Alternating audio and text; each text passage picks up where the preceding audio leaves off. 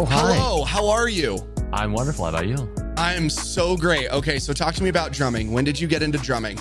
Uh, I started drumming like uh, I think I got my first drum set when I was three. So, like 30 years now. That's a really long time. Huh? Uh, yeah. How often do you drum? Uh, I used to drum like a couple times a week up until about a year ago. Uh, I, I had like a just like a little lockout studio where my drum set was set up, and uh, I would go there at least once or twice a week. Um, and then like I got rid of it, and I actually went and played the drums for the first time in like a year, a couple days ago. My body's a little upset with me right now, but How so walk me through that. Was that with a band? Was that you just like I need to bang on some things? Yeah, there's just, there's a studio, a local studio that has like a couple of uh, recording rooms set up, and there's drum sets that are already in there. You just got to bring like your own cymbals and stuff. So I did that. Played for like, you know, I just I reserved it for like two hours, and after an a little over an hour, I was already not doing not doing Yeah. physically. So Was that Yeah. just you going in, you and the drums and just yeah, yeah, yeah. no I- I- way? yeah, I put uh put my monitors in and like I'll put my my my phone on shuffle and I'll just like play whatever song comes on next. no way. Yeah. What got you? I mean, obviously you were three, but is music big in your family? What got you into drumming, especially at such a young age? Yeah, my dad was uh, a musician and he uh was in like a surf band fr- from like even uh, I was like high school or college time and like that was like his job and they played at like Disneyland and Knott's Berry Farm and all these places. And so he grew up he was he played bass and sang. And then um obviously when I was born it was like you know music and drums just kind of I don't know if I picked it or if he picked it. And then played with him and that band every once in a while. I think the first time I played with him on stage I was like 8 or 9 and No way. yeah, I did that uh, a lot, you know, kind of growing up, and yeah, just always been a part of my life. Has it ever been a c- potential career? Was there ever any like, like I probably it probably would have been a lot easier for me to be a musician, or like uh, it probably would have been easier for me to make a living playing music rather than playing video games. But really? Yeah, I don't know if that. Yeah, it was. I think it's just because it was something that I, I always has always been a constant in my life, and and it's still like something I enjoy and is cathartic to do. But like, I don't. I'm not like the typical musician. Like, if I get in a room with musicians, I always feel like I don't have anything in common with any of them, and like. th- th- There, there's, I don't, there's not this creative angst deep down inside of me that needs to be expressed. I don't need to, I don't feel the need to like write or create music. Like I have fun playing other people's music and playing like covers and stuff. So uh it, it may have been I may be better at it, but it just didn't feel like something that was ever in the cards for me. Interesting. So it's something you're good at, but you don't have like you don't. Yeah, you don't want to create beats. You don't want to. Did you ever write songs? No, never. I mean, I I, the, I was in a band for a while when I lived in Arizona, and like he, the the guitarist who's like super talented, had a bunch of songs that he had written that like I made drum parts for, um, and and like maybe if it was something that I ever got into, I would enjoy it. But it's just yeah, I don't know. Writing was just never.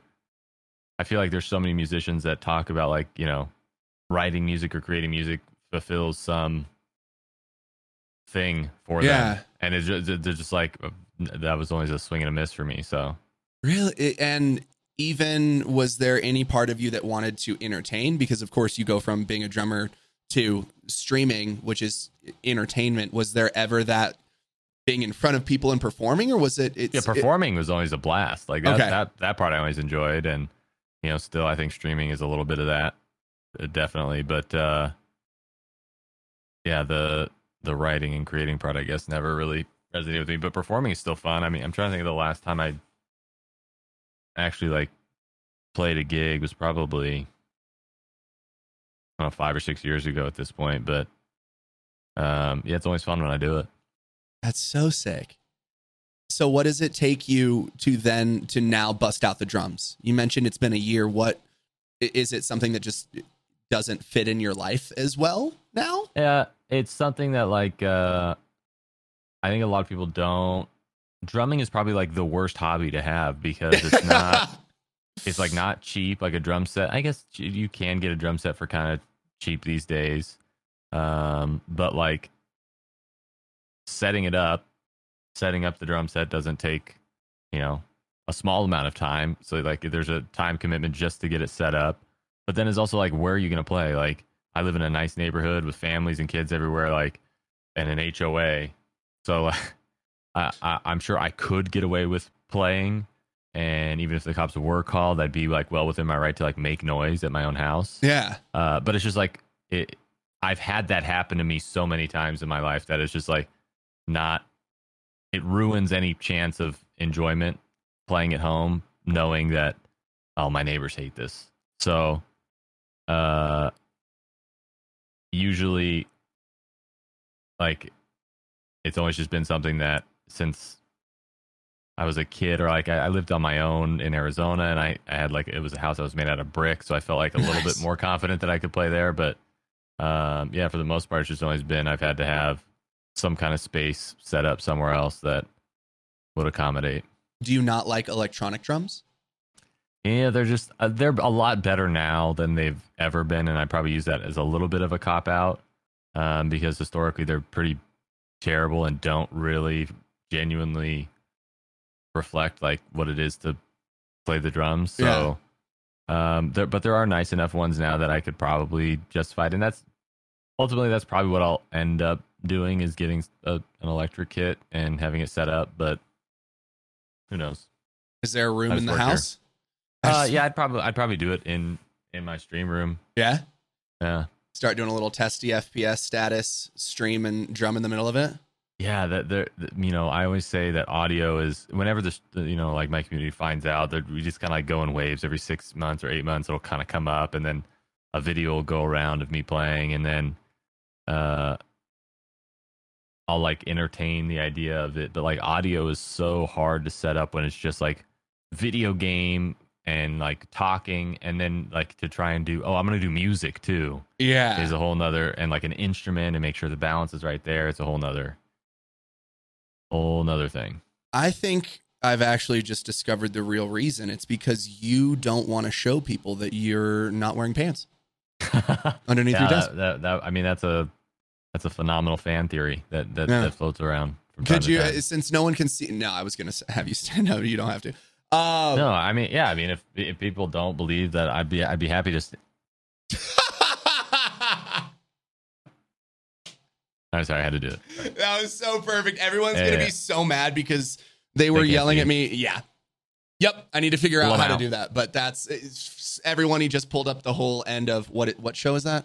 Uh curb your enthusiasm. There we go. He just rolled the credits, so he was trying Yeah, to yeah. Mm-hmm. quick dip out of there. Uh, anyways, so all right, drummer, and how the f did I not know you were a firefighter or Yeah. a first responder of sorts? Please walk me through that. First of all, was, uh, before we even get there, what was? Mhm. Did you go to college? No. Really Yeah. Interesting. So post high school, Chadwick Uh-huh. wants to do what? What is Uh, Chadwick's dream?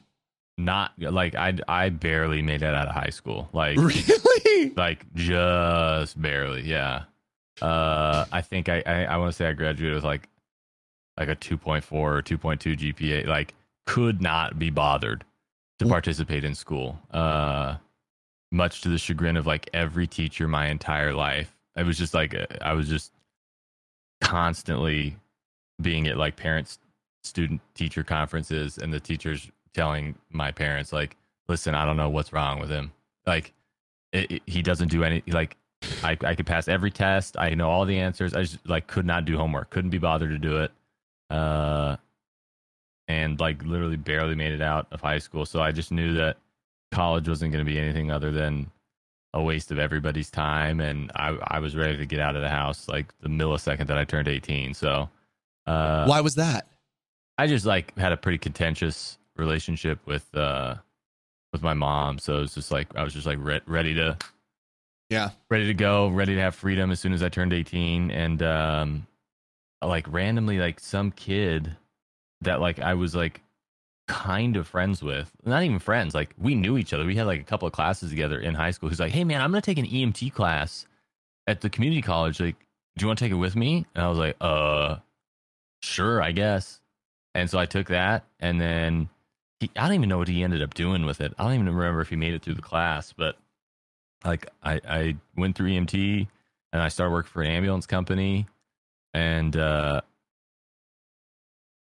And you're yeah, how old like at I this was point? Still, I I was I was like 18. I was like still Oh, in high school when I started taking the the EMT class. So like the the second that I graduated, I like got a job and worked for an ambulance company and moved out and then ended up uh, moving to Arizona to go to paramedic school Why Arizona? Uh because I got into a paramedic school out there. Oh, okay. And where were Yeah. you before? Sorry. Uh, Southern California. nice. Okay. Yeah. And then, uh, yeah, became a paramedic and uh, worked for a fire department out there, and then also taught EMT and paramedic, and was uh, like part owner of a school that taught no EMT and paramedic. way. Yeah, and then uh, that's actually where I met my wife too. Yeah, and then so I did that. I was like in that industry for like six years, and then like I crashed a motorcycle. My dad got sick. Uh, and then I knocked up my girlfriend. So it was just like it was like a whole lot of things. Yeah, that like had to like it was like okay gotta like change everything now so uh I, I moved back home i got a job in the auto industry because like again no college education and like being trained to be a firefighter and a paramedic is great for that thing but that education doesn't really carry on to anything else uh and like my now wife was pregnant after nine months of dating so it was like she Thank God that worked like- out. yeah yeah we just we just winged it you know So is okay. So take me back. How how do you go from eh, screw it, I'll do the EMT test to then getting Mhm. so deep into that line of work? Like, was it something you really loved? Was it financially rewarding? Like, what got you so deep into that? Uh, probably just like a slightly addictive personality. Um, and like I enjoyed the challenge of. I think I enjoyed the teaching part of it, and like the challenge of like it's a pretty. It's like a really hard industry, or at least it was a really hard industry to get into at the time. And so like I saw that as a challenge, and then, um, yeah, I think I enjoyed the teaching part of it more than like the actual practice of it uh because like you know getting woken up at two o'clock in the morning for somebody calling 911 that's not having an emergency like that you, can only ha- like go through that so many times without it like um, becoming a problem so Yeah. uh I, I but i enjoyed teaching and i enjoyed uh you know like that aspect of it and it was just kind of like i found myself in the like the right place at the right time and swung for the fences whenever like an opportunity kind of presented itself. Like the school that I went to was like a private school. Like 45 days before uh, we were scheduled to graduate, was like, "Hey, we're going out of business," and three of the or four of the teachers that were at that school were like, "Okay, well, we don't want to like leave all these guys high and dry," so they like like we're gonna start our own school and we're gonna like try and carry everything over. And so it was like this brand new school and it was like really exciting. And so like as soon as I graduated, I was like, I'm just gonna like show up here every day and like do whatever because I like want to be involved and it was exciting. So like I was at first I was like literally like doing construction, like helping them build out in this little uh like business park, like build out classrooms and put up drywall and wire it for internet and uh and then it was like okay, well we'll also let you maybe like help with the EMT class. And it was like, okay, we'll let you teach the EMT class. And it was like, okay, we'll let you run the EMT program. And then it was, uh, and it just like kept kind of kept going and going. And we grew it, I think, to the level that we could. And we ended up getting an offer for somebody who owned a bunch of different types of schools, bought us out. And I had like an employment contract to work there for a year after it was bought out. And then it was just like the timing of like my dad getting sick and everything else happening just kind of all lined up, and I think I had squeezed every every bit of enjoyment out of that industry that I could. Like I don't miss it at all. So I mean, yeah, that doesn't. Why? Why don't you miss it? Um, I think everybody, nobody can like claim to say that they've seen it all, but like I saw enough to last a lifetime. Like Yeah. I, I, I had enough of it to, you know, there's lots of messed up stuff, and uh, like I didn't even have kids at that. point. Bro, I could. There's no way I could do that job Yeah. with kids, and it's like it's not.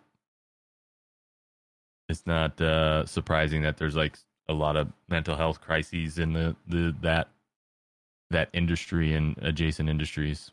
And how did you deal with that while you were in it? Was it something you knew was really affecting you? Was like, did you have to see a therapist or? Yeah, no, you like uh you you you know that everybody in that industry like kind of develops like a really dark sense of humor which kind of helps, but you're trained to like not let it get to you. And and I think the tools that you develop like by being exposed to that over and over again really do help protect you. You know, like you build these walls and and try not to like let yourself get close to anything that happens. The issue runs into like when you retire, and that's where a lot of the suicides happen. And I think it's the same thing that you see in the military. Is like these you, these people are trained to do these jobs, and they're trained to remove themselves from the humanity of what they're doing mm. and like we've gotten really good at training people to build those walls and we don't have any training to help people take them down and so what you do is like you end up retiring and you end up stop doing the job and you've built this castle around yourself to like make sure that you can't get hurt by seeing and doing the things that you do uh, and then you're not doing those things anymore and you feel isolated from everybody and everything and unless you figure out a way to take those walls down you usually don't do too well. Jeez. What? Yeah. So, what were those tools that helped you through? Was it literally just the exposure to it over and over, or were there other things that they taught you or helped you, or things that you learned along the way to help get to that point? Um. Yeah. It's it's like there's I don't know that there's anything there. There's like a chapter in in a EMT book or a chapter in a paramedic book that talks about like you know trying to not get involved and to like not take it personally, but in in practice, it's really just like you know you you learn from your peers and you see like that that it doesn't affect them and that that like somebody cracks a joke about it and like the the things that are said would just like horrify regular people. Like when you just joke about people that die and, and like you just see enough stuff that you like event you just like become numb to it because like that's the only option. Yeah. the only option is to like not let it affect you or lose your mind. And like some people uh, do lose their minds but they usually don't make it to the point where they're like doing the job. They usually lose their minds while they're in school or they just realize very quickly that it's not for them And so, what was that wall taking down process like for you? Was that easy? Was that difficult? No, that was that was really difficult because uh I was like, you know, starting a family and I was dealing you know, my dad was dying of cancer. And so like and I was like dealing with the stress of like, oh, I gotta go like start a new industry or start a new job and try to be successful there and try and support my family and then also deal with my dad dying. And like my wife really quickly figured out it's like she's like you have like one emotion. And it was like anger. It was just like if anything happened like if i was scared i was angry. If like somebody did something like small that shouldn't upset me i'd i'd be super upset. Um and so part of it was like her helping me see that like my way of interacting with the world wasn't really a good thing um yeah. but it's like yeah i mean it was just like really like her and like wanting to be better to be a better husband wanting to be better to be a better dad and like I, we both always kind of joke that like n- neither one of us ever thought we'd get married or like have kids and Really? if not for the specific circumstances that we found ourselves in like i don't know i, I don't think i would have ever been where I am. So it was really just like through her and like trying to work things out through her and like you know we had the the the issues and the differences that we had to try and find a way to work through. What was that process like? Was it easy for you? Was it difficult? I mean, No. I- yeah. Yeah, it was. I mean, it was like uh, it was it was hard, but it was nice to have somebody that was like, you know, that we had that agreement that like, hey, we're gonna figure this out, and so you know, you just have to have to like, I think having the agreement that like, hey, we're gonna figure out a way to make this work beforehand means that like you can be as open or vulnerable as you need to be in the moment to to figure out a way to fix it. That's beautiful. Eh, did you have to go to? Like, I'm so mesmerized by people who just do it with themselves and their partner. Was there any point where you had to like have a professional therapist or anything like that, I- or was this? I, I I mean I'd been I I'd been to like therapy before.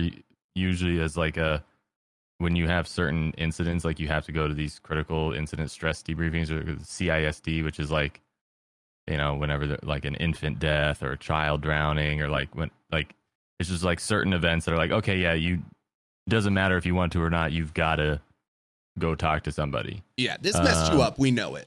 yeah, yeah. So yeah, part of it is like just exposure through that, and then like just always wanting to read and always wanting to do better, and yeah. What would you read? Um, like recently, uh, like Jordan Peterson's book, uh, you know, Twelve Rules for Life, and or you know, what is it? Uh, I think that's it. to chaos. Yeah Yeah. and and I have like a really interesting enough like the, I think one of the most like there was like a turning point in our marriage and it was like when I found these personality tests and it's called the uh the Myers-Briggs Yep. personality test uh and I had taken a test at a uh a management retreat for for Mercedes Benz as uh, part of being promoted to a sales manager for Mercedes. Like you had to go through this like thing. It was like and it was like a week long, uh, and they, they did a bunch of like different exercises and you know talked about team building and how to deal with stuff. And one of the, they they had us take a personality test. It wasn't a Myers Briggs, but um, that kind of like made me curious about like figuring out more about myself. I'd always been really good at like kind of morphing into like whatever the situation called for. Like I kind of Mhm. found a way to morph into fitting into the fire station and I never went to the same school for like more than 2 years as a kid, so I was like really good at like here's here's another new school and a whole bunch of new people that you've never met, so you got to figure out a way to make friends. Um, but when I took that personality test, like it opened my eyes a lot to like understanding the things that I was good at, the things I wasn't good at, why I reacted to certain things the way I did. Um, and it was like huge for my wife too to read it and understand like, oh, he's not an asshole. He's just like, you know, he's just struggling with this specific thing. And then like when I had hers, uh, it was really helpful too. So Do you recall your biggest surprise that you like learned about yourself? Um, it was like uh, it, so I don't know if it was a surprise as much as it was just like a uh, it's it's a really weird thing being told you're really smart your whole life, w- while also being presented with the fact that like you're really smart and you're super intelligent, but we're sitting here having this conversation because you're failing this class. Yeah. Like it's just like a weird thing to be exposed to, and like it made it probably made me feel like, well, something's not true. Yeah. Either I'm, not- you know, like either I'm not actually smart, and uh, that's why I'm failing, or I am smart, and I I don't know why I can't like apply myself. And you know, my personality type just basically like cannot like I am physically incapable of being interested by something that's not interesting to me. Yeah. And like I don't do well in like jobs that are trivial in nature or like have, have like a lot of like menial tasks and one of the things that the Myers Briggs personality, and there's just certain uh, 27 personalities, I think is what it is. Each one of the personality types has a personal hell. And like you can sometimes kind of find your personality. You can take a shortcut by finding personality by reading the personal hells and figuring out which one makes your skin crawl. Nice. And for me, my personal hell is like I'm required to talk to um, like people all day about a completely uninteresting subject and collect data from these people in a completely inefficient and uh like mind numbing way. I'm getting so it's like- anxiety now. Yeah, yeah. So like I have to talk to a bunch of people and I have to like use this system that doesn't actually make any sense. So like you know, immediately my head wants to explode because whenever I have I'm like really good at problem solving and I like developing systems and coming up with like the best ways to do things. Uh, and so the opposite of that would literally make my I I just light my hair on fire. So how would that how is that aspect of your personality brought to life in childhood? Because if you weren't applying yourself in school, what did you care about? What was Um, there? I play For you. video games. Yeah. Really? Yeah. Um not I mean I, I did play like Call of Duty and stuff, but I was uh I played like on uh MMORPGs. Like one of the first MMORPGs was Ultima Online and it was like a game that like that I played and I, I mean I can't remember how old I was, but I I had to be like you know 10 to 13 or something. I was playing it and like um like trying to figure that out and like there was these private servers that like people would uh have and like I ended up like wanting to be a mod on one of those private servers and like building towns and like it was like I I had this weird fascination with certain parts of like being an adult Interesting. but but like it was it was just like my need to like I wanted to problem solve I wanted to figure stuff out and it yeah just it it uh, manifested in me not doing well in school being in trouble a lot and uh yeah were you grounded a lot? oh yeah constantly constantly like a majority of my childhood Really? yeah yeah What were you doing? What were you getting in trouble doing? Um, my. I, I, I, I, guess I have to blame both of my parents, even though like one, you know, my dad wasn't home all too often. He traveled a lot for work, but like they, they just could not figure out what to do with me. Uh, and the best way to like get me to not do something is tell me that I have to do it. Because like, Yeah. uh, excuse me, I don't have to do it. I just have to be okay with the consequences of not doing it. Um, and so like, uh, I mean, I don't even. It was just like everything. I just got in trouble for like literally everything. My uh, my mom used to make me write. Uh, like that was like the pun. The only thing that she could figure. Like I would just have to write like I will behave, and like I would get in trouble. She's like, you have to go write it five hundred times. And then it was like, and then I'd be like, really? Okay, you. Yeah. Because like I'm not gonna write that 500 times. And she's like, okay, fine, a thousand. Okay, 1500. Okay, 2000. And it would just be like this war of wills Yeah. where we would just like bash heads. Um, and so like I, I mean I would just like get in trouble for everything. And then I like got in trouble in school a couple times too. I got I, I got suspended a couple times when I was like younger. Were you fighting, ditching class? Uh, no, I was like uh, I, I was taking bets on a school fight. Um, I was uh, You were a bookie. yeah, I I uh, like I threw a backpack at some girl. but like but but like not but it, it, it was because like sh- her her and i like our thing was like we would, would would be like mean to each other and like so like she was sitting in a chair and like i threw her backpack to her and like she caught it and i think it like knocked the wind out of her and like but like it turned in this whole thing and i'm like why does everybody like have their panties in a bunch over this? And like i was getting sent to the office and sh- and she like pointed at me and laughed at me as like i was leaving. And so like she was like i may have like knocked the wind out of her when i threw her backpack to her but she also like then hammed it up to get me in trouble. Yeah. um and then like i one of my friends was like working the the ticket counter to sell the wristbands to go to like the the dance or something and like I was effing with him, and so like I reached in and like grabbed a bunch of them, like not to steal them, but to like f with them, and like I, I like threw them away. Like I didn't, I wasn't even trying to steal them, and I got in trouble for that. You know, I mean, I think It's if you throw them away, stuff. it's it's still stealing.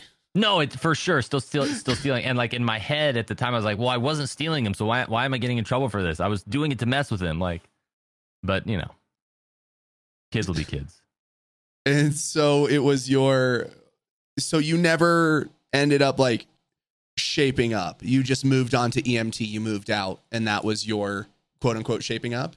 Yeah, yeah. I like I, at one point I remember getting into it like so bad with my parents, and like uh, my dad was like my best friend as an adult. Maybe not so much as a kid, but like I remember like getting into with my mom so much one time that I was like, I'm moving out. Like I, I was like 16 or 17. I was like, I'm moving out. I don't care. My friend said I can go live with him, and like I was like just gonna go join the military. Like I wanted to do anything I could to get out. And so thankfully my dad talked me off of the, that ledge um because i can't imagine i would have been done super well with the the strictness of like you have to follow orders because my head would have exploded Dude, you're gonna you as would- soon as somebody told me to do something that was stupid um make me, make me. yeah exactly so thankfully he talked me off of that ledge but uh yeah i was just like ready to go i, I never really shaped up And I So to mean, you still haven't. You're still just That's a right. troll. bro i play video games in a suit like I, And I'm- no I'm pants. a rebel i'm a rebel without a cause That's beautiful. So, okay, how long are you working at this car dealership? And then how does streaming pop its head in there? Um, I was in the auto industry for like seven years, I think, Was in this- total. And was this From, like- mostly sales? Yeah, from 2013 to yeah, like 2020. Um, you know, my dad had been was in the auto industry, and so I kind of grew up around it. He was never in sales. Um, and when I got into the industry, he was like the general manager of an Audi store. Nice. So uh, and I went to work for a Mercedes store and I sold cars a little bit there and like did well. Um and then like wanted to I, I but I want I wanted to like work with him and he, like he was going through still going through his cancer treatment at that point. And so he worked in Beverly Hills. I lived in Redlands, which was like 66 miles away. Oh yeah, that's not And close. so like I drove in to Beverly Hills every day for for like seven months. It was like I was spending like eight hours in the car a day plus working. yeah.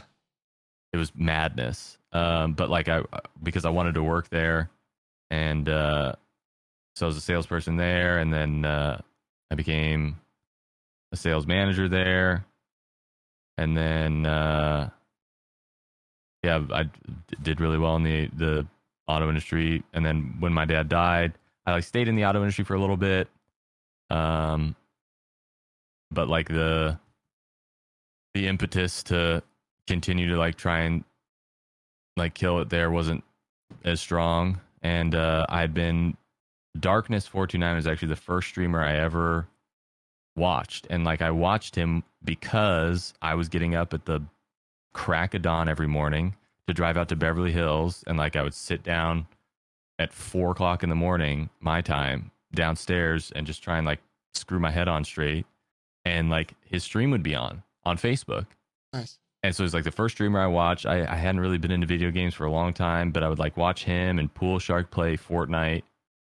And uh, I like realized or I saw like how powerful it could be to become a part of somebody's routine.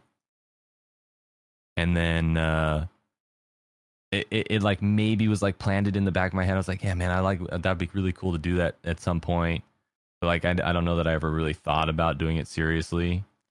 And then um, in 2020 so that was probably like i don't know 2016 or 2017 in 2020 when we were on vacation i we, we took like a little trip as a family i got my wife to watch stone mountain Nice. and he and he was playing tarkov and uh he had talked about pipeline a couple of times on stream and and it was like really like interesting to me because like there was like this huge gap between see, seeing something that like, hey, I want to try that, and then not having any of the know-how. Like I didn't know anything. I didn't know what Discord was. I didn't know what uh, GoXLR was. Like I didn't know any what OBS. Like not so like there was this huge gap between like where I was and where I would need to be to actually start. And he was talking about pipeline. I showed it to my wife and said, "Hey, this is something that I'm like might want to try."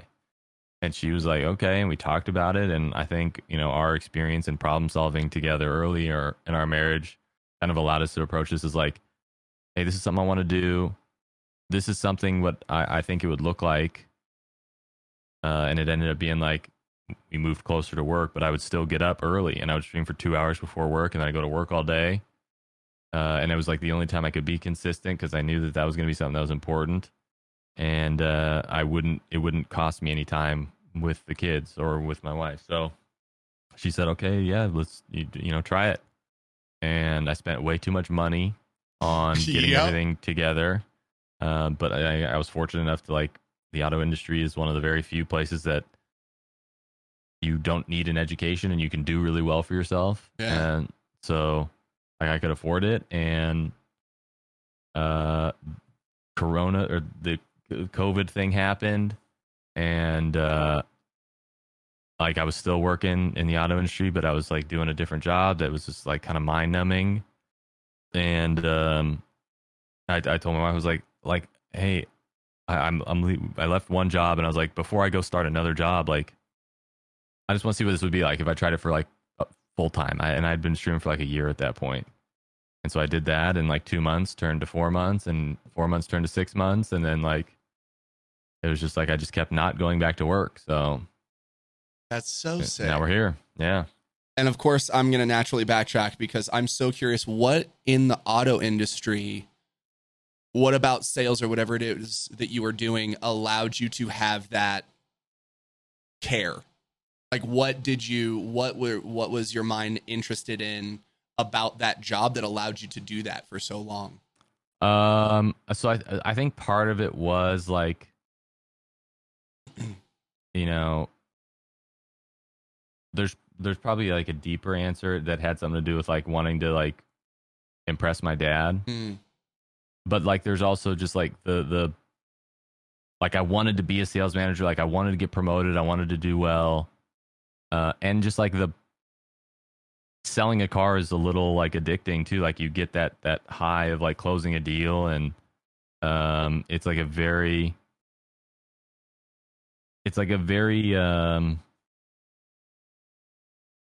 in the same way that people get like addicted to gambling and like the dopamine hits that you get from that like the, the auto industry was like surprisingly well fitted to like my dopamine my lack of dope natural dopamine production or like yeah. my inability to produce dopamine by doing normal things and like having severe executive dysfunction like the auto industry kind of like was like a weird symbiotic thing because like I could get that dopamine hit by like just like going and it's like selling the next car and like when somebody like wouldn't want to talk to a customer because they didn't think there was a car deal there like it would just make me like be like okay really watch this. I like loved it. I loved selling a car to somebody that none of the other salespeople wanted to talk to because they think that they felt like oh they can't afford a car or like really? so many sales so many salespeople are just like you know they might as well have a divining rod and like you know talk to a, a witch doctor about like and they just think they can tell who is and who isn't gonna buy a car. And like i just like always wanted to have like the highest closing ratio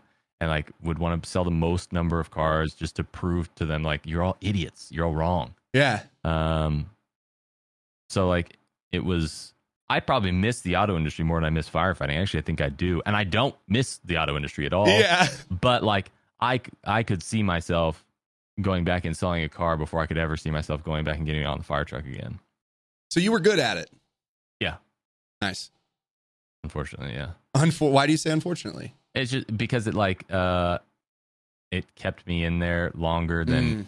it really should have. And like all it did was like allow me to make more money than I should have made at, eh, for like the amount of work that I was doing which just translates to like poor financial decisions. Like interesting. it, the the auto industry is you're just like surrounded by degenerates who like always want to have the newest car and like everybody's like you know look at my watch and look at my shoes and and you know and so you just like are when you're surrounded by those people you just like kind of like naturally even if you don't want to like you just naturally like i was driving a hundred fifty thousand dollar car because like i wanted to and Yeah. like that's what everybody else was doing and like so it just it like you just like naturally bloat like that and so like we were just spending money were wasting money just burning money because like it, there was always way more coming in Yeah.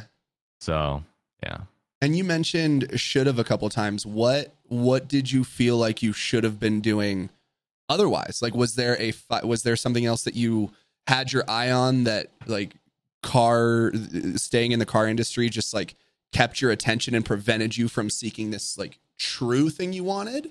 Or uh no no okay. It- it's just like you know in all reality i probably should have been medicated at some point in my life as a child which is like why i didn't do well in school And Yeah. if i had done well in school i probably would have like gone and been like a particle physicist or something like because physics i love that kind of stuff really? um yeah yeah yeah like Okay. i i'm i like watch the science channel for like for not not just like oh the science channel's on it's like hey the science channel's on like uh, and like oh there's a new documentary about black holes and, like, really? it- oh yeah, yeah.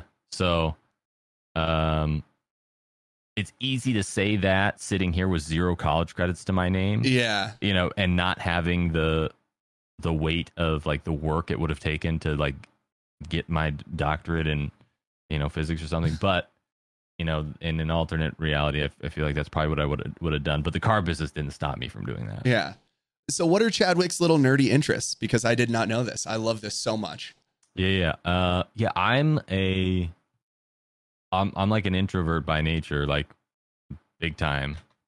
Uh I've just like done really well and like been in certain industries that have like taught me how to not seem like like I'm a well socialized introvert, Yeah. but that doesn't mean that like bro, if I had to if I, I whenever I had to go to like an event for the auto industry or something or, or like a dinner or or like you know a, a convention or uh, like bro social anxiety through the roof like crippling social anxiety. So like i'd rather be sitting at home reading or or you know learning about something or watching a documentary than than than going out. Even though when i do go out everybody's like oh my god you're so funny and and and, and i can i can stand up in front of a room of people and talk about anything. Yeah. but I, if you put me at a table of people I don't know, and I have to like tr- try and like get to know people, I, I I just it gives me anxiety. How do you push through? How do you work It's through that? Oh, I just fake it. I just Nice. like yeah. When I was selling cars, that was like the first thing I struggled with was like, okay, I've got like I've got to get out of my shell. I've got to be able to like go introduce myself. So I just created a character. Really? I was like, okay, just pretend like you're playing a car salesman in a TV show. And so like and I just I had hours to drive and I just got like really good at like answering any question that somebody was going to ask me. I already had the answer to. So like I you know, leaned into my things that I'm good at, which is like developing a system. And I just like had like a really well oiled and like really well thought out process uh, of like I knew exactly what questions I was going to ask. I knew what questions they were going to ask, and I would just like already have the answers baked out, which is why I was able to close as many people like as I could and sell as many cars as I did. yeah. It's because I just like had a process that I stuck to. That's wild. Yeah, it's weird. Okay. So now we're a streamer. We're starting Mhm. streaming. Mhm. What like what inspired because of course I want to know how you came up with the whole challenge aspect of everything, but like what was your introduction into streaming? Did you I mean, of course you went through pipeline, so I feel like you probably went into it a little bit more intelligently and with more intention than some others might. But like yeah, what was that what were your apprehensions? What were you nervous about? What what was that process of creating this Chadwick that we see Uh, today? Yeah, I mean, like it. You know, I talked to my wife about like, hey, this is something I want to do, and that was like in January, and I didn't, I didn't stream for the first time until like May of that year. So like, I got her approval, and like we were like ready to go like in January, but I didn't start streaming until May, and so like there was that four or five month period where like I was kind of like crafting a little and like thinking about like what do I want to do? And I signed up for Pipeline in that January. Nice. And so like it was like again like I signed up, but like I didn't start it until I felt like I kind of knew which direction I was going, and I was trying to figure out okay what, what's the name, and I kind of knew that it would have to be a little bit of a character, or or or at least like a a character caricature of certain parts of my personality, and uh, I mean for the f- first year, nobody watched. I mean, but like I told myself, and I told my wife, I was like, hey, th- this isn't gonna happen overnight and I want to do this for 500 streams before I ever consider like giving up or like thinking about it differently. So like I was mentally prepared to fail for three years or 500 streams uh, before I ever considered doing anything or or stopping. And that's why I still number my streams and have episodes is because like that was my way of like tracking. And I knew that like, hey, if if the number of people I had watching on the third Tuesday of February doesn't matter because I can't remember, then it shouldn't matter on that day either. And so like I just would just keep plugging away and getting ready for the next episode. Um, and like I didn't really have a a, a niche. I couldn't really answer the question like why somebody was watching it first. I thought I had an answer, and it for a long time it was like every time somebody liked the stream, I would call it out, and I did that for a long time. Yeah. Like I was doing that even like when I was getting like a thousand likes on the stream, and it just turned into like me reading the phone book. Um, and like I would call people gosh dang superstars, and like Nice. for, for a long time like that was the only reason that people were watching but it was like it was like my wife and like one of my mods and like i just stuck at like six viewers for the longest time. And i sucked at the game. Were you really playing COD? bad. Yeah. Yeah I, it's, cod's like really the only i've played like a little bit of tarkov but like call of duty's the thing i've streamed the whole time basically. Nice. um and i sucked. And uh but like i was getting better ish uh and i was struggling with like i'd play by myself and I, I my numbers would be a little bit better because i could hold a conversation with chat. And then i'd like play with like uh you know my like i'd play with my brother sometimes or i'd play with uh, other streamers and sometimes like they just like didn't like I couldn't be good a good streamer and a good teammate and good at the Mm. game. Like I'd always have to like give up on one of them, so it ended up like I wasn't paying attention to chat or I was being a bad teammate. Um, and so like I just kept struggling, and like I had joked a couple of times. I was like, man, I wonder if you could like win a game without killing anybody, like, and it was just kind of like something that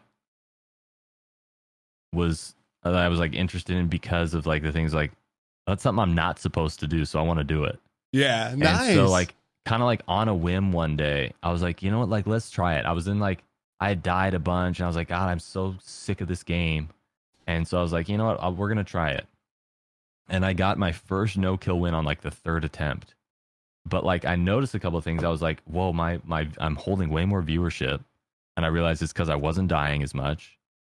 Because like when you die, Mm, yeah. People it- tune it's away. Like it's just like yeah, an, an immediate. It's such an easy exit, and so I was like, I realized like, okay, I'm not dying. And I was like, I was doing some like funny commentary, and we were talking, and like, and I realized the end game was like really intense, and I, I got so lucky. Like my entire streaming career really hinged on the fact that I was able to get that win, because like I would not have a- attempted it again the next day. really? I would not have no well because like I, I would not I would never really understood that like the challenge was the part that was keeping people interested. Mm, yeah. Like I thought it was because I wasn't dying, and which was that that a little bit. But then it was like, oh, okay, like that was interesting. Well, let's find some other ways that I could play the game that I shouldn't. And like I think the next challenge I did, or the first official challenge I did, was like the molasses mode, where like Yeah. I had to you know use a super slow ADS gun, and like as I did more and more challenges, I realized like the longer the challenge went, and like the more continuity that there was between streams, like the easier it was for people to to like want to tune back in the next day and to not want to miss me completing the challenge. Um, so like I, you know, we went through a whole bunch of them, and then I did like the no kill solo duo, and that took me 88 attempts, which was like that was like the first one that was like really like that took me a time because the no kill win attempts are long. You make Oh, it to the end game in most of them. So, like 88 attempts is like that's pro- that's probably like 88 games that you're finishing at least 80% of the way through. So you're talking 20, 24 minutes Yeah. of like so it was like a lot of time. It was like a couple of weeks of content. And like i knew i could make something good out of that video. And it was like really the first video that i went all in on. And like i spent like two weeks editing that video. I was so proud of it. Uh and like that was i, I kind of feel like another kind of turning point uh, and that was like a video that stone had commented on and that kind of made it blow up and uh I got got a lot of growth out of that. Yeah, and then like just kind of figuring out the challenges was like a much better fit for me than trying to be sweaty. Yeah. So figuring when you started streaming was the I mean, of course going through pipeline was the idea of offline content of VODs was that playing any part in what type of content you were wanting to create on stream? Yeah, I I was kind of like trying to learn how to edit a little bit at first, but it was like so daunting and it was like such a big thing and I knew I had such a limited time every day that like I was like really like kind of focused on trying to grow through the streaming portion of it. And Yeah. so like I tr- like my brother helped me edit some videos at first and they were just kind of like clips. But like I knew that none of that stuff was really to take off. So like but I still saw the the potential of like growing through streaming on Facebook at the time. And so like I was kind of in on that. And then once I went full time, that was like the first time I was like, okay, I need to like try and figure out this editing thing. And and kind of started to learn that process.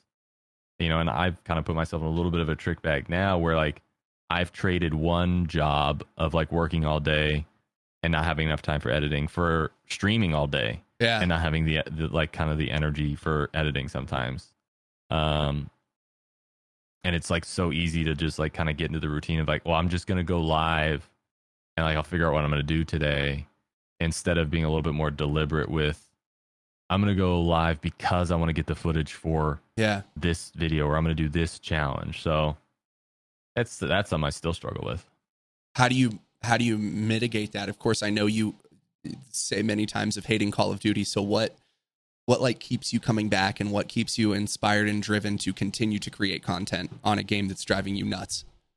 Um, it's a phenomenal question. the fe- the fear of swapping games, I think, Mm. is probably just as big of a contributing factor as any any positive answer I could give to that. Yeah. Um, I don't have, you know, like you've got to. Sometimes you got to be happy with the devil you know. You know, Yeah. like yes, call it Warzone Two is god awful. Uh, it's so bad, and like literally, like my blood, pre- like it, it's causing me physical harm to play that game. It's solos, anyways. Like when I play with the Shred Squad, it's a little bit easier because they just carry my ass everywhere, and they're like so good. It's stupid. Uh, and, and like my job is basically just to try and be funny sometimes, and like every once in a while I'll kind of clutch something up, and because it's so rare, it becomes a big deal. Uh, but like pl- trying to play that game solo and without any challenges is Fucking just stab me. Yeah, like I literally would rather remove my eyeball with a spork from Taco Bell. Like, Yeah. uh, it's bad. Um, and like that's the other thing that challenges have always kind of helped with is like, it helps to keep you engaged in a different way with a game that, for other reasons, should be super frustrating. Yeah. Interesting. I don't remember what the original question was, but Just how you keep inspired to play that stupid game. Yeah, it's. It, I think it's it's really just that like I don't have my worst Call of Duty content is still going to be. It's still going to be a better than like a plan that I don't have. So like, I, if I just go play another game for the sake of playing another game, uh, any respite I have like emotionally from not playing that game is going to be ruined by the fact that I'll know that like the content's not going to be very good or not as many people are going to want to watch. So like until I have a reason to stop playing Call of Duty, I probably just keep playing Call of Duty. That's so interesting. As someone who created a way to make Call of Duty interesting individually, it's shocking to me that you, in a way, have, I guess, a self doubt about doing it for a different game. Like, what Right. what's preventing you from thinking of a challenge for? I mean, of course, if we if we push aside the idea of just switching games, which in and of itself is. I, same thing. Like it's Right. one of the most stressful things you can do as a creator, streamer, whatever. But yeah, what what is the apprehension? Uh, Like, do you, are you not even inspired to create challenges for other games? Uh, well, so like part of the reason that the challenges I think were as successful as they were is because the Warzone content was getting stale. Mm. Um, and so like it was it was a refreshing thing. Like people were sick of just like watching people get wins because like there there was no nukes, there was and it was just kind of like more of the same. So the challenges were this kind of like refreshing thing, and so many of the people that were coming back every day was like, "Well, what's today's challenge going to be?" And like, how the hell do you come up with these things? And so like that's another reason why the challenges I haven't been super gung ho about them in Warzone 2 is because when you have a new game, you know, when a brand new game comes out, it's exciting just to play the game. Like Yeah. just playing the game is exciting or or it is riveting enough. If I'm trying to come up with these wacky goofball ways of like playing the game that like not everybody's sick of playing yet, it's not going to be as engaging. So it it is a little bit of a trick bag because sometimes you kind of need the suck in order to like have the the draw for the challenges. Um, and I and like I've thought about you could do that type of challenge content in other games and in other places as well. Um, I'm wrestling a little bit with the fact that like I've wasted so much content that never turns into a VOD Mm. that like I'm I'm hesitant because like my natural instinct would be just be like yeah whatever like uh, I'll, I'll it's fine but like I don't want to waste any more content so like if I do go do something else like I don't have that the chops necessarily to keep up with the editing yet like I'm still trying to get myself back into the swing of like editing more frequently and editing more often and holding myself accountable for editing the same way that I did with streaming. Like I did not miss a stream, like ever. Like I think the first streams No. I missed was like when I had to evacuate for a wildfire. I missed like two days, Yeah. and then when I got the coronavirus, I missed like oh, two weeks.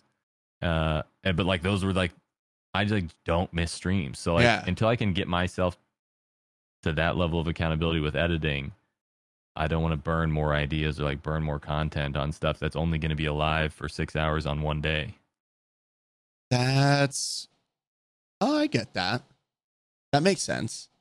And what uh, when you edit your own stuff still? Yeah. Is there are you if you don't mind me asking, would you be in a position to get an editor or something like that? And you just do you like having that control? So like I've been in like I've paid an editor before and like the videos that got put out are okay. Yeah. And like did okay. Um but like you know so much of like when I sit down to edit, I don't necessarily know exactly what I'm editing. Like I, I know I, I have a moment that is like I can make something out of this. But like I don't always know what I want that to be or what it's going to be until I start kind of messing with it. Like my the zero kill win video where I like edited it as like a Guy Ritchie thing Nice. and like did, did like a lot of the same types of like cutaways and music and everything like i didn't know that that was going to be what i was going to do when i sat down like as i was doing it and like making my way through footage you know i had 88 games worth of footage to try and Yeah. use which is like it, it's like an impossible amount of stuff to edit through so like i had to find a way to like find usable stuff and i was like okay i'll do it as like a step so okay here's step one two three four five whatever it is Could you walk us And- through what that was? yeah, so it was like uh like the the when I started edit and like if I could go back now, I would edit it completely differently now, which is interesting based off of what I've learned. Maybe not completely differently, but I'd do different things. Like with Facebook, it's important to um like Facebook is kind of like a text dominate like you only see the title of what you're watching and sometimes that's kind of like the hook and then the video you need like that three five or 15 second hook and then you kind of like go into the video.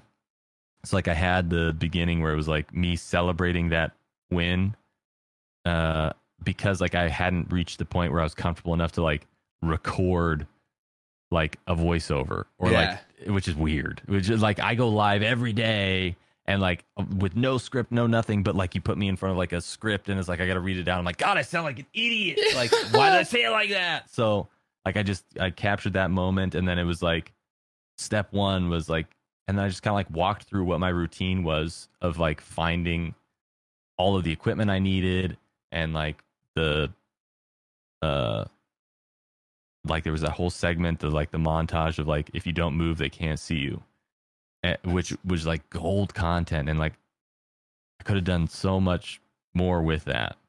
Um and then like the end was just like the last whatever it was last two minutes of like the game that I won and like their death comms, which were like so salty. But like the video performed really well and like held attention really well. It didn't do well on YouTube because I didn't have a good thumbnail.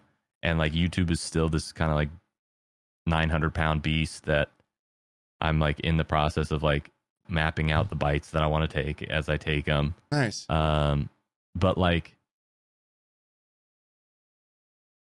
I uh, working with like an editor or something like it would have to be the right person because like it would have to be somebody that is okay like getting on the phone with me like and demanding like hey bro i gotta edit this video so like you gotta like make, you gotta sit through this with me. Because like i'll just put it off and i'd like i'd be like oh i don't have the exact idea yet. And it's like no bro just shut up and sit down with me and like look let's go through what do you want this to look like? And for me to like be able to like kind of figure out the idea and just spit it out because like i'll sometimes i'll edit the video in my brain and then like i've solved the problem. And so like the dopamine or like the drive to actually then go edit the video like starts to evaporate.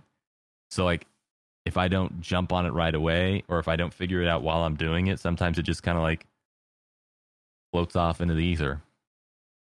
Which is a bummer. That's by far Yeah. and away like my biggest the, the gaping weakness in my character and like my routine and like the thing that i'm hardest on myself about is that like i i just like waste so much good stuff Why? piss it away Why do you say that?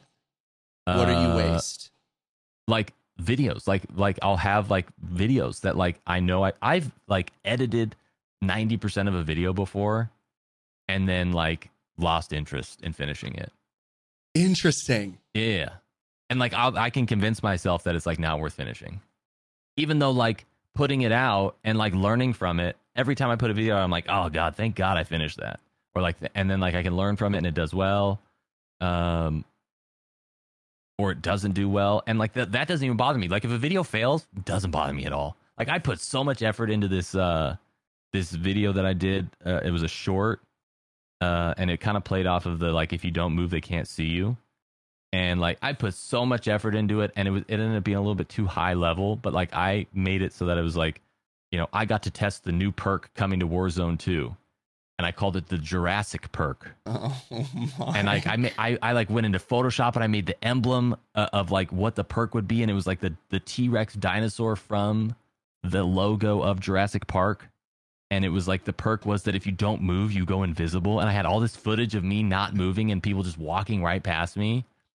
And like some people kind of caught on to it. And the, the the point of it was that people would be like, "Oh my god, this is so dumb. Why would they put this in the game?" yeah. But like, I think it. Uh, I just I made it a little too high level. I like I didn't. I like waited for the, the the punchline of it a little too long. But like I spent so much time on it. And I was like so proud of it. I love. I still love that short. But it like didn't do well. My expectations for it were way higher. And like it doesn't. That doesn't bother me at all. I'll put failures out all day. It's just that like. If I put everything I could into it and it fails, then it doesn't bother me if I if I kind of put time and effort into something and then it goes well, I'm like, God, I, it could have been. so- I froze my camera. It could have Yep, been so much better if if I had just done it better. Uh, like it, it would have gone so much better. Uh, and so like that'll that'll piss me off more than a failure that I worked as hard as I could on, which is wild. So where does the joy in the process come from?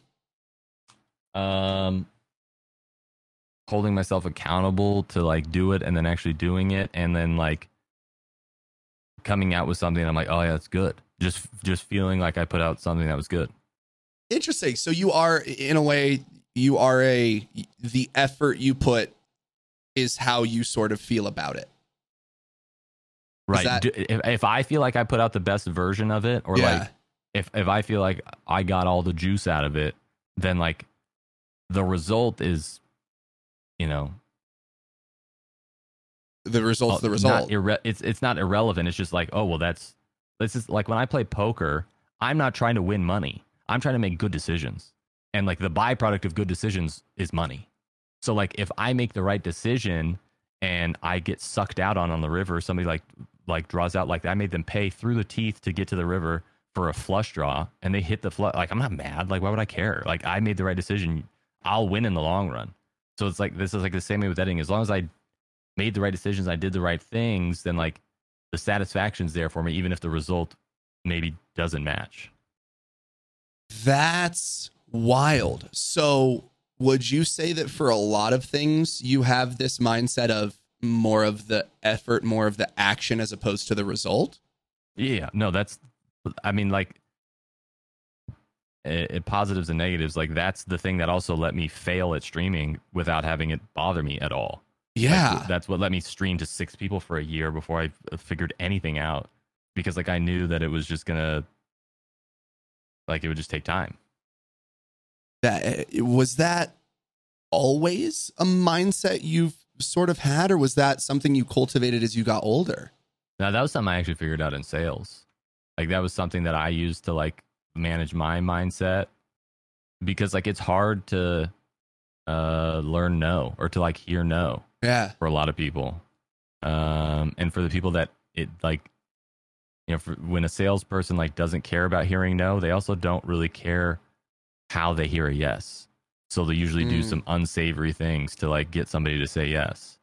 Um versus me like I, at first I would like take it personal that like I would get a no or like I'd be afraid to like get on the phone because I'd be afraid of like the rejection. And so like I practiced like getting rejection. Nice. Um and like I would I would call the Sirius XM. You know how like when you get a new car, Sirius XM calls you Yeah. and they like hound you because you're like your thing is over. Like every time they'd call me, I'd pick up and then I would call them and I would just try and get as much information about the person on the other line as I could without like talking about Sirius satellite radio. And so like I would just like learn to have a conversation with somebody that's not trying to have a conversation with me, but is also a captive audience. Like if they've got somebody on the phone, they're not going to let them go. So like I would practice that and then I started like I, I built this like flow chart where it was just like okay, if I want to sell 20 cars, that means I've got to write up this many people and then I've got to test drive this many people, which means I got to talk to this many people. And every no was just like, oh, thank God I got that no out of the way because that's just one more, Closer to your yes. yeah, one more thing closer to my yes. Holy hell. And was that was that taught to you by anyone there or that was just what you figured out yourself? Yeah, I was just like, kind of what I figured out myself there. Like the the numbers, like I, I, you know, there was like these standards in the auto industry of like, you know, you talk to four people, you test drive three of them, you you know write up two of them, and then you sell one of them. Like that's not, I didn't make up that, but uh, like re- kind of reverse engineering my way into that, and then like looking forward to no's. That was just something I figured out. That's in that might be one of the most interesting perspectives, especially going into streaming that I have ever heard because I feel so many I mean, we all give a shit about numbers. And Right. so to be able to distance yourself from that what kept you going? I mean, obviously the process, but what was it about streaming that kept you kept you that driven? Uh, like I so like I think a lot of people, you know, like imposter syndrome is something that's like really prevalent in uh, in every industry, but like it's usually highlighted in an industry like ours. Yeah. Um, so like it's this weird. It's this weird like opposite imposter syndrome, it, where it's like I convince myself that I can do it, so that any evidence that presents itself that says I can't, like, is irrelevant. So like I like that's probably what I was doing in the four months between talking to my wife about it and actually starting was like convincing myself that like, hey, if if if I do this and I put in the work and I, you know, do the right things, like I'll I'll make it. But like I've got to do, I've just got got to do the right things. And so like I had that number in mind. We're like, okay, well I got to fail 500 times to get to to make it. Uh, and so like I just kept failing. Shit. Oh, I'm gonna have to write that down because I hate failing so much. Yeah. Why do you hate it? I like being good at things. I like success. I think that's it. Like I've I've always been my friends joke like most athletic endeavors, most things I can be very good at relatively quickly. Mm-hmm. And so I think I got very attached to that yeah, to just the accomplishment of it. And I know that even when I was younger, a big part of my mother's support of me was like, just do your sports, be ath- like be athletic, get good grades. I, I realized that a lot of it, it wasn't the effort that I put in. It was almost the result that got me the most affection, love, whatever that was. And that's one of the things I've been thinking about in recent eh, that's like one of the biggest inspirations I had to start the podcast again was sitting back and scrolling TikTok and seeing all these clips of other people doing podcasts and being like, dude, why the fuck am I not a podcaster? Like what what the hell? And I'm like, oh, I'm not doing it. Like I'm not actually putting out episodes. Right. I'm not actually reaching out to uh, friends, other streamers that I've never talked to before to like have these conversations and just realizing yeah, more and more that it's literally so many people who find success of course, eh, there's going to be outliers. There's going to be the people that are eh, properly talented, whatever. But so much of success is literally just not giving up. Right. And you can't be successful at something if you stop doing it, if you stop working towards it, if you don't put the effort into it. And yeah, I think there's also the part of me that, again, has been good at things. So it's like, I, I haven't really had to put in a lot of effort for right. things because I've just been inherently good at it. I was inherently good at bartending, volleyball, football, like all these other things and yeah, just realizing that you can't is privileged as, as it sounds to realize, but like you just can't get everything. You actually have to work hard for shit. You have to, yeah, struggle. And I think that, yeah, that was probably the hardest part uh, yeah, to become comfortable with. It's not worth having if you don't have to work for it, right? Because like bartending not fulfilling, or or like playing sports is like, yeah, I can like just pick up the basketball or football yeah. or the whatever, and like if you're good at it, like then it's only the result that matters. Yeah, because like th- there's there's no sweat or blood or tears or anything that that that go into it. So like it ends up not being worth it. There's a reason that rich yeah. kids don't value money. Yeah, like because they don't have to to work for it. And so like the failure is the thing. Like, and it's not failure if it's part of the plan. And like uh, there was a couple people from my community that were like, there's been so many people from my community that have like gotten into gotten into streaming. Yep. And like a couple of them wanted to do a podcast and they're they're like, yeah, do, do you want to be on it? And I think I did do it. I, am pretty sure I did. I have such a terrible memory for like events, but um, I did do it. And then like they were talking about like, oh yeah, we're not going to give up. I said, listen, that motivation, I promise you, is going to fade. Oh yeah, and, like motivation is not is is an emotion and like emotions change. So like if all you're relying on is feeling is like waiting until you feel like you can do it or like you're relying on the motivation to keep doing it then like it's you you guys aren't going to do it.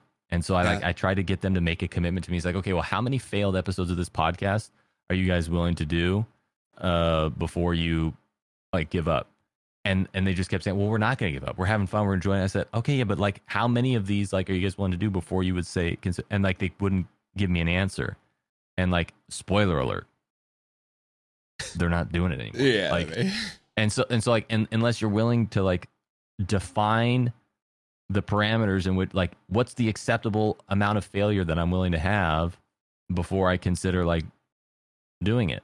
And so like if you want to do podcasts, like you're great at talking to people and like you, you, great interview questions like kept the conversation going you got me talking about myself which i don't like to do i know that's why i was so thankful you said yes yeah sorry so, but you, you've got to ask yourself okay like how many of these am i willing to do Yeah. And like, bro, podcasting is blowing up. If you look at TikTok and everything, just like the clips Yep. of, of everything. And now there's that new Adobe Premiere thing, the AI thing that will cut up a podcast like automatically. Like it'll edit a podcast and like change your camera angles and like cut out the dead space automatically. It's bananas. Okay, I need to look that up. Yeah, you gotta look that up immediately. Um, but like, you gotta you gotta define. If it's so easy for us to define what success looks like, Yeah. but everybody skips the step of like, okay, well, how much failure am I willing to to take in order to build that success? That's that's so true because I think that, and that's yeah. I know for me, I, I think the challenging aspect was I also happened to enjoy all of the extremely hard work that being physical, like I had to do. Like the mm-hmm. only reason I continued to play football throughout my senior year was I loved lifting weights. Like if there was no weightlifting, I would have quit hands down. Like I loved physically pushing myself, and so I think this is yeah having to like intellectually push myself is different but i love that idea of how much are you willing to fail because everyone especially when it comes to being an actor or whatever out in la you see everyone on the red carpet you see them in movies and you're like oh my gosh i can't wait to do that until Mhm. you realize how much rejection how much shit you have to put yourself through just to get five seconds on a screen and who knows you could have been on a set for an entire week and your shit gets cut out if Right. you don't love that process of acting you don't get to decide whether you're in the final cut of the movie or not how much you're in the final cut of the movie. And so if your entire thing is that success of seeing yourself on screen you're not even guaranteed for that. And so it's interesting you're pointing out and making me think out in different areas like i'm so comfortable with rejection. I'm so comfortable having an audition.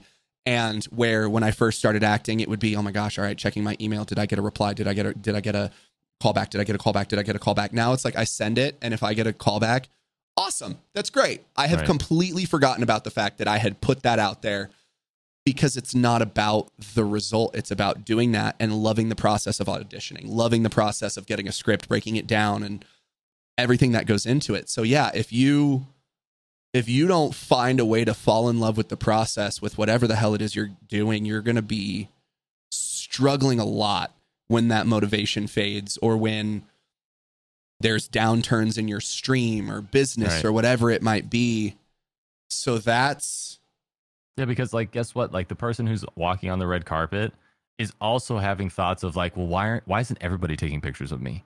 And, and not not in like a weird like narcissistic way, but in like a well, that guy in front of me, like everybody went crazy for him, and like now there's like not really people going crazy for me.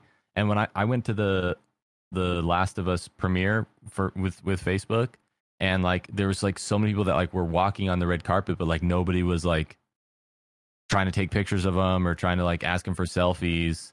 And it's like, bro, that, that's that's that's hard. And Yeah. it's the same thing with streaming. Like I I've had 400 CCV and I and I've had 40 CCV and everything in between. I've gone up and I've gone down. And if like the, your version of success is like, okay, well, how many people are watching right now? Then like you're you're gonna constantly be chasing the numbers. Like and Yeah. Stone talked about it too. He's like, well, you think it's easy to go from having 10,000 people watching you to 6,000 people or to go from 6,000 people to, to watching to, to 2,000 people watching? Like it's, it's all relative, right? Like I remember saying like, bro, if I could just get to 30 viewers, I'd Mm. feel like, I, I'd feel like that was it. And then like I got to 30 and it's like, yeah, but like the real numbers, yeah yeah you know, and, but like, but like for real, like I'm not even gonna say it out loud, but it's really a hundred. Like if I had a hundred people and then like, and then you get to that point and it's like, if, if, if I look and I only have a hundred people watching, I'm like, oh God, what happened?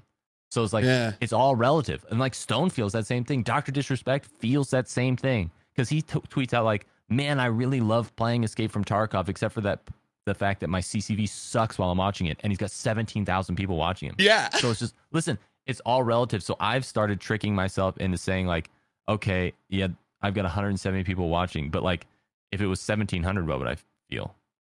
And like, so I just say like, I just multiply my CCV by 10, and then be like, okay, well then, like, I could have 2,900 people watching or 290, but I've got like 170. And if I'm upset at 170, would I be upset at 1,700?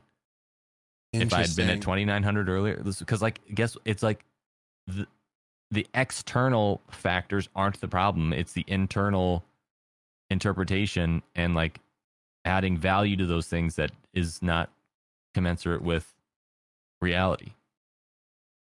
So, what do you use to define success? Like, what, Uh, yeah, what keeps you going? So like I'll if I have like a good stream or a good video and like I didn't do good or like I feel like I didn't do good or I didn't put time or effort into it, that's unfulfilling.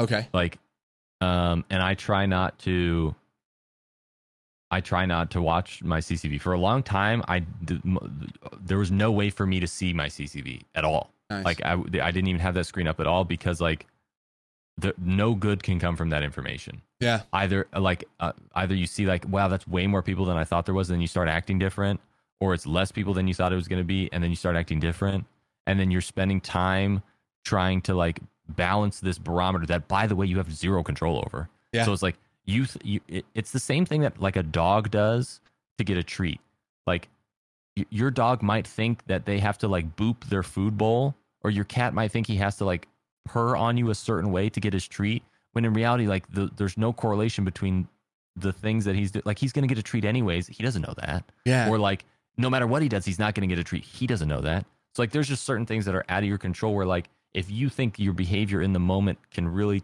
have that great of an effect on the ccv then like you're going to constantly be trying to get a treat that like Isn't you don't actually have yeah control over doing versus like if you are like I just want to make good content or I'm going to be myself or I'm going to be authentic whatever your your shtick is then like that will happen automatically or or or you know the results will come if the process is sound. And so like i feel fulfilled when i like have a plan. It's like okay here's the challenge i'm going to do or here's here's what i'm going to try today. And even if it doesn't work i feel good because it's like i had a plan and i and i went with it. Nice. my natural ability to like problem solve in real time also puts me in like this trick bag where like I'm I'm okay just winging it and like I'll figure it out. But like it's not as fulfilling as like having a plan and like here's what I'm going to do or here's what's going to be different and here's what's going to be exciting and that's one of the things that I want to get better at you know So then what so then at the end of the day, what are you looking at, at the end of a stream or at the end of a stream week, what are you looking at either within yourself, metric wise, whatever, to feel successful, to feel good? Um.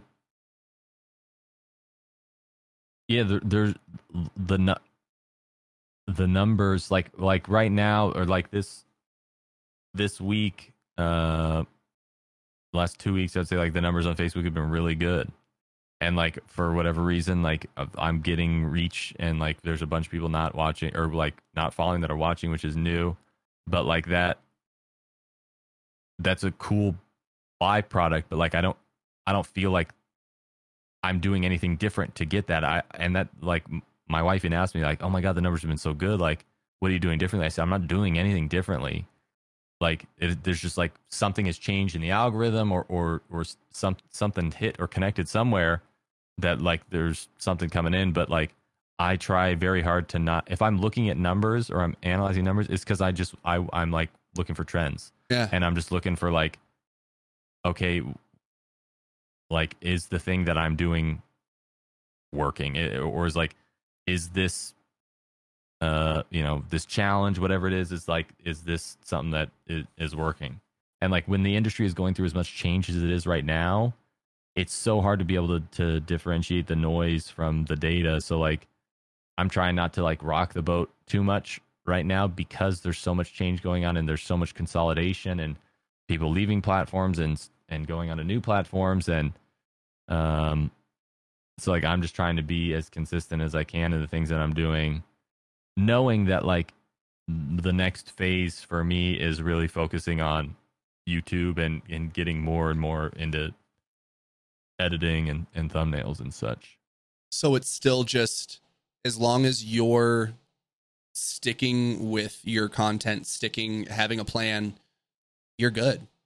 Is yeah, that, like, like, is- I know I'm still wait like I'm not growing. You know, I went from like whatever six six thousand followers to to sixty thousand followers in like a few months, and then like and over the next year, I went from like sixty whatever it was to seventy two thousand. Like my growth slowed down a lot, but like I had said from the beginning, like growth is not linear. Yeah. Uh, like it's not only comes in waves, but like the, you'll have these huge ups, and then like absolutely nothing will happen for a long time. And like part of that is like, okay, I have to like now get better at entertaining the number of people I have watching me before I'm ready to like start bringing in new. Uh, and like whenever I feel myself spinning out or comparing myself to somebody else or looking at the, the amount of viewers that somebody else has, I just have to ask myself like, okay, so like if that person, if I had 5,000 viewers right now, like what would I be, what would I do to keep them all here? And like, I, I know that like, Hey, I'm probably, I'm not ready for that. I, I, I would try and, uh, you know, whatever, but like, if I would all of a sudden start acting differently because there's 5,000 people watching me versus 500, then I'm not ready for 5,000 people. And so like I have to be like I have to be the best streamer for 200 people that I can be so that I can be ready to be the best streamer I can for 500 people because like they're not the same thing. No. And there's like these these you know you can be a, a a small little streamer, you can be a big little streamer, you can be like a small big streamer or you can be like a big big streamer. Yeah. Right? So like there's it like there's these phases and and like I'm just in the throes of like this phase of creation and knowing that like okay in order to move on to the next step like i have to be doing different things than i'm doing and like i know that in order for that to happen like i have to start doing those different things so do you can you name what would make you feel ready for 5000 like what are those things that you're trying to work on within yourself to get to that point? Like like right now like the with like the the ccvs that i have it's still you know like i, I can't interact with everybody um but like so much of the stream is still like interaction based and you know like i have you know like the, the days where i get to play with the shred squad are different than like the days when i play by myself. And so like i'm still just trying to like learn to like enjoy those parts of it because like um in order to have like 5000 people there like you can't wing it as much i don't think. Or i wouldn't be able to to wing it as much and so like i'm i'm still in the process of like deciding or figuring out like what that looks like and the i don't know exactly what it looks like because i haven't done the things that get me there yet like um the, the challenges are the thing that brought me the CCV and and the community that I have now. And so like being really good at the challenges and like being ready to do those every day are the thing that like got me there. And like that's one of the things that is a struggle is like the things that you did before aren't always going to be the things that you do in the future. Yeah. And so like, you know, I've had some characters like baby chat I don't really do anymore because like um it's not that I don't want to do them anymore as much as the number of people that were there for him in the beginning and like that that have these like memories associated with him aren't the same all the same people that are gonna be there today. And the way that i do that character today wouldn't be the same as it was back then. And so like it's gonna miss for the people that want it and it's gonna miss for the people that weren't there for it because like it's not so like there's just certain parts of the content that i have to be okay like not everybody's gonna be there for the entire journey. Yeah. Both community wise and you know content wise so you just kind of have to be okay letting it go so i don't know exactly what it's going to look like to have 5000 concurrent viewers but in the same way that i convinced myself at the beginning like if i do these things i can make it like i know i'll get there eventually oh yeah i just have to like figure out what that looks like and you had mentioned when you start that you since you haven't gotten to 5K, you don't have a plan for 5K, but how does one create the plan when you haven't gotten there yet? As someone who loves to have the plan. Right. So like the you you write down a hundred ideas. So like over here is a, a whiteboard that you you can't see, but like uh you you write down a hundred ideas and you try them all. Nice. And because like the the challenges like that's what that was. That was like my initial list of challenges was like literally came from like one night of me sitting there for like two and a half hours and just like thinking of all the craziest ways that I could like play the game. And some of them worked and and like some of them didn't. And I'm in that period of like trying to figure out like am I going to keep doing these challenges or am I going to start working on something else and like I'm starting to work on something else because I don't I don't see a path forward for the challenges to you know you can't be so sure of what you want that you pass up on something better Yeah. so like the challenges have gotten me where where i am and i could continue down that path but like i don't know if that's like i don't really know if that's the the, the path i want to go down Are you able to talk about the other thing or no? Yeah no i mean I, I i can't, I can't so like i have I, ev- almost everything i've always done has been like i take a product that exists in the stream and i cut it up into a vod and like or, or or a video i make a video out of it and like i can spend a lot of time on it. But like i'm always beholden to what already exists. And like i gotta try and like force it in to be what i want it to be. And so like as i'm making it i'm trying to mold it. And like i've gotten really good at at like different ways of like kind of like cheating that. Like i record my voice separately from like the game audio. So like if i need to speed up. There's like a, a, a lull in me talking but there's not a lull in the action. I can cut the camera uh in a, in a way that like makes it look like the vi- the action doesn't stop but like my talking like i'll cut out the part that i don't want to be in there but it looks like nothing changes. It doesn't look like it's edited because the action keeps going. Interesting. Eh, or like I can turn up my voice on a certain part because it gets too loud, or, or I can turn down the uh, the the game in a certain part because it gets too loud without messing anything else up. But it's just like a way that I've had to like adapt to. I've got to take this thing that's already happened and try and mix it into something that's different and neither one of those things know about the, each other yeah. like the the the version of Chadwick that was there streaming doesn't know necessarily what the VOD is going to be like. So I don't always know the right thing to say or the right thing to do or like, you know, you and you get better at trying to like make the moment and like seize opportunities. But in in all reality, like I want to try and move more towards like, um, like I've started writing scripts for videos. Uh, and so like I have a video that like the Back to the Future challenge I did where like I wrote like the whole script. I recorded the voiceover. The video's like 90% done. Like I did the Nice. th- I did the thumbnail before I started, but like I'm I've lost interest in the video. Like Yeah. so like the next video that I'm doing again, I wrote the script and it's like something that I've never I've always told myself well, I don't really want to do those kind of videos.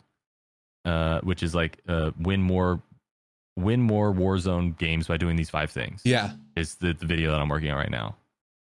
And it's like I wrote the script and like uh, here are the five things that you got to do. And I I'm now I'm still trying to figure out like okay well I've got the script but I still have to find the B roll footage Yeah. to like m- mix in there. So I'm learning that process now too. But I'm trying to do something different in terms of like that now instead of taking something that exists and trying to mold it into something different. I'm starting with the idea and then like okay, now I got to go get that footage. That is so strange because I know when I granted I don't do my own editing, but when I go on, of course, you know, in if from your perspective, you're going in with the idea of doing a challenge. I know I'm going in with the idea of just using knives only. So it's like I know I'm gonna send my editors the footage of just my knives, and that's gonna that's what the topic of the video is. But it's so mm-hmm. interesting to think that you could know what the video is about and not know how it's going to happen. Like that that's so interesting, especially because you are doing these challenges that can end in you could have one video that's going to be four games worth of stuff and then you can have like what do you do with the with the challenges that go on for two three hundred tries Well, that that's the part that I've learned, right? Like when trying to edit the the the no kill win challenge or the gun like the gun game challenge was like the magnum opus of my challenges, but it was impossible to make into a video. Yeah. because it was 388 attempts, and so like, I, I my memory is like I basically have. I always use the analogy of like a computer. Like I have like a really strong processor, but I have like no memory. So like the, the amount of stuff I can like keep in like my head is very limited. I can work on any problem and like d- dive head first, but like I will forget about something almost immediately as soon as it's like out of eyesight. Which is why like I gotta have a whiteboard of things that like I write down. So I'll be like, oh man, that's such a great idea. I'll never forget that. And then 47 minutes later, I'm like, bro, what was that idea I had? if I had a dollar. and like I, yeah, I can't remember it. So like, uh, the challenges. One of the reasons I'm thinking about kind of like departing from them is that they are perfect live entertainment. They're horrible for trying to make vods. Yeah. Most of them, or at least in the way that I would want to do them, they're horrible for making vods because of the type of person I am and like the amount of data that is created in order to complete a challenge, I don't have the bandwidth to edit that properly. So like something's got to give. And I've tried the thing where like I hire an editor, but like that doesn't really work for me. So you're also going to have them go through Right, four thousand hours of footage. which they can't do. Like, Yeah. And so like I have to like I have to go through the process of like cutting it out, and it's like at that point, well, bro, if I'm gonna put in the time to cut it, like, and like see all the footage and see everything that happens, it's like, well, okay, well then I might as well just edit it myself because if I've taken the time to cut it, that means that I've taken the time to like I now have an idea of what I want the video to be. Yeah. And when it's gonna be anything other than that idea, I'm gonna be disappointed and I'm I I don't have the ability to like properly manage somebody and tell them exactly what my vision is. So like I'll just know, do it I'm- I'm myself. screwed either way, right? Dude. That's beautiful, man. I like I, I got I got nothing else. That's so it, it- this is so beautiful. Giving me so much. I guess what do you uh, that's because I was just about to say so much motivation. How so yeah, Huh. when the motivation fails, you're just back to the process? Like just trusting Yeah. the process? Bro, do the, the the uh, numbering my episodes like there's so much like that was like the simplest way to hold myself accountable and like always like moving towards the next milestone of like okay 1100 episodes is the next milestone i think i'm on episode 1061 I was just right about to now. ask. um, Damn, dude.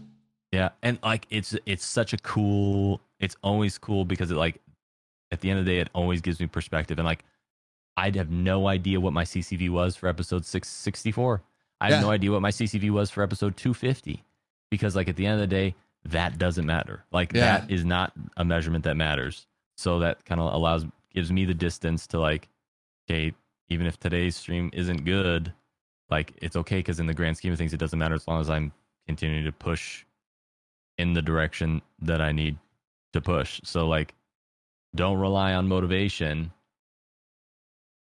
F- figure out a way to, to to hold yourself accountable for the the level of failure that is acceptable. Because at the end of the day, if I could if I streamed a thousand episodes and I still hadn't figured it out, then it would probably be like, okay, I need to like do I love this enough to continue to donate two hours of my time every day? Yeah. or is there something else that I can look at? And at that point, it's like, okay, after a thousand episodes, like if I haven't figured it out now, then I'd probably be okay, like saying, like, okay, maybe this isn't for me. Yeah. Because that's put in But if you- 2,000 hours. Yeah, if you if you like podcasting and and like you want to do this, then you've got to like say, like, okay, well, what's the what's the level of a failure that's acceptable Yeah. to build the the thing? That's beautiful. I feel like I'm sitting on a f- number 50 right now. My only thing is is getting the list of people I want to talk to. That's it. Like if I I think that's if I can just continue to have people agree to come on the podcast, I would do this for fun even th- if this went nowhere. Because this brings me so much joy and brings I mean everyone watching so much joy. And I just love I fucking love conversations. I love it. I love getting to know about people. Bro, that's the, yeah, but Like, that's, that's- the easiest thing ever because like humans on average love to talk about more than anything else themselves. And so like You'd be surprised. Not to the level of depth. Sorry to cut you off. Not to the level Yeah. of depth in which I like to go. like of course I wanted to know about you. I wanted to know more things about you than just like what how you created ideas for challenges. And I feel like especially in the streaming space where so many people do build the wall of like this is my persona, happy good vibes. I'm not necessarily going to talk about the seriousness to have someone step out of that and potentially field a question of like childhood sadness, a family death, whatever can be a little daunting or vulnerable. But I, don't know. Again, it's it's to your to your thing of accepting the no's. No one's really said no so far. So like the proof is essentially leaning more towards what you said of people do want to have these talks because I've really I think Sparty's the only person who replied a meme of just like eh, and that was it. Otherwise every right. single person has been like, dude, I would love to. And that's that's what's cool. So sorry to cut you off. I don't. No, that and like there's just there's just probably going to be a bunch of like episodes with people that like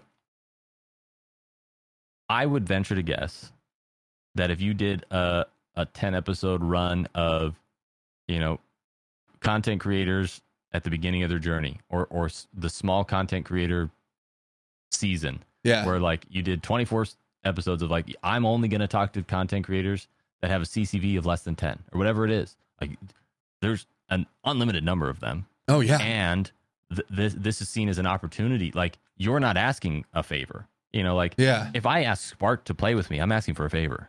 That's fair. So, and, and like and like that's his job is to like play every day, but like to play with me versus like the shred squad, that's a favor. So like I still to this day I've never asked to play with Stone because like I still don't even feel like I am at the level where like I'm asking him to play because it'd be a favor for me.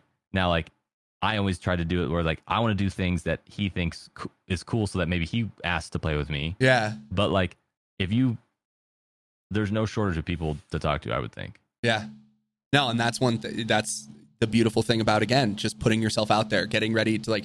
That's why I made a list and I just shot messages out to literally every single person on that list, and was pleasantly surprised and was also pleasantly or was very I was expecting to get no's. Like that's again one thing that I expected going into this. So that's a uh, and it's also interesting that you mentioned favor as opposed to where I think it uh, think of it of how do how does my skill, how does my ability to entertain add to your ability to entertain. And so it's interesting that you think of it in a way as Sparty doing you a favor as opposed to the idea that no, he's asking you to play because you also elevate the content. You elevate that. So that's yeah, that's interesting. Right. But so but like I I always say like I'm the number one top shred squad alternate, right? Like my my service or like yeah. my value is that I'm always ready.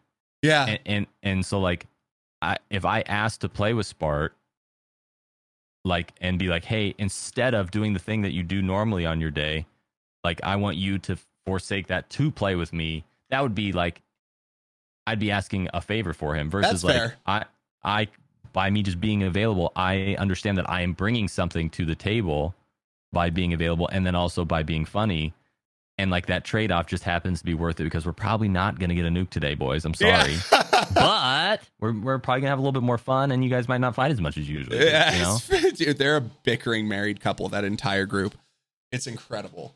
That's part of their sh- shtick. It it seems, you know, like I. Yeah, that, that uh, it's they lean into it for sure.